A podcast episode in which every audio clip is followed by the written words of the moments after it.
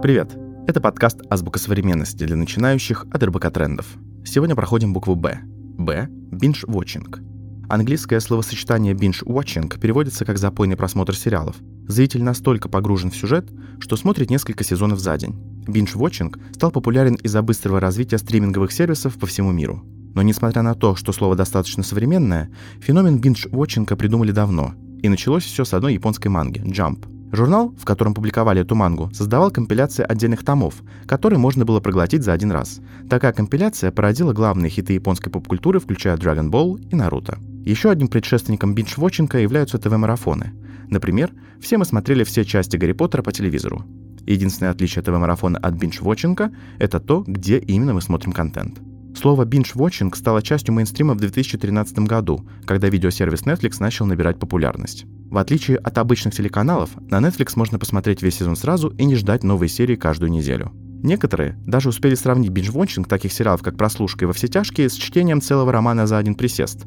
Binge-watching этих шоу считали умным и созерцательным способом просмотра сериалов.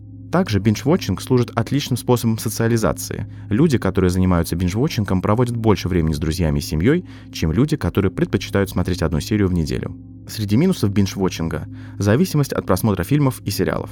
Некоторые исследователи утверждают, что binge-watching подобен импульсивному переданию и алкоголизму. Потребление контента нон-стоп также может вызвать или усугубить депрессию, чувство одиночества и изоляции. Были даже случаи, когда людей лечили от сериальной зависимости. А теперь закрепим знания. Б. Binge-watching. Попробуем использовать это слово в предложении. Например, забавный факт. В 2015 году словарь английского языка Коллинза выбрал слово binge-watching словом года.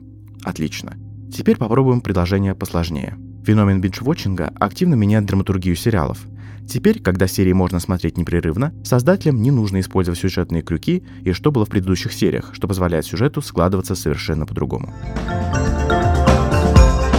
Чтобы узнать больше о том, что такое бичвончинг и как меняется ландшафт киноиндустрии, читайте наши материалы на площадках РБК Трендов. Это была азбука современности для начинающих. Чтобы не пропустить следующий выпуск, подписывайтесь на подкаст в Apple подкастах, Яндекс.Музыке, Castbox и на любой другой платформе, где вы слушаете подкасты. До встречи!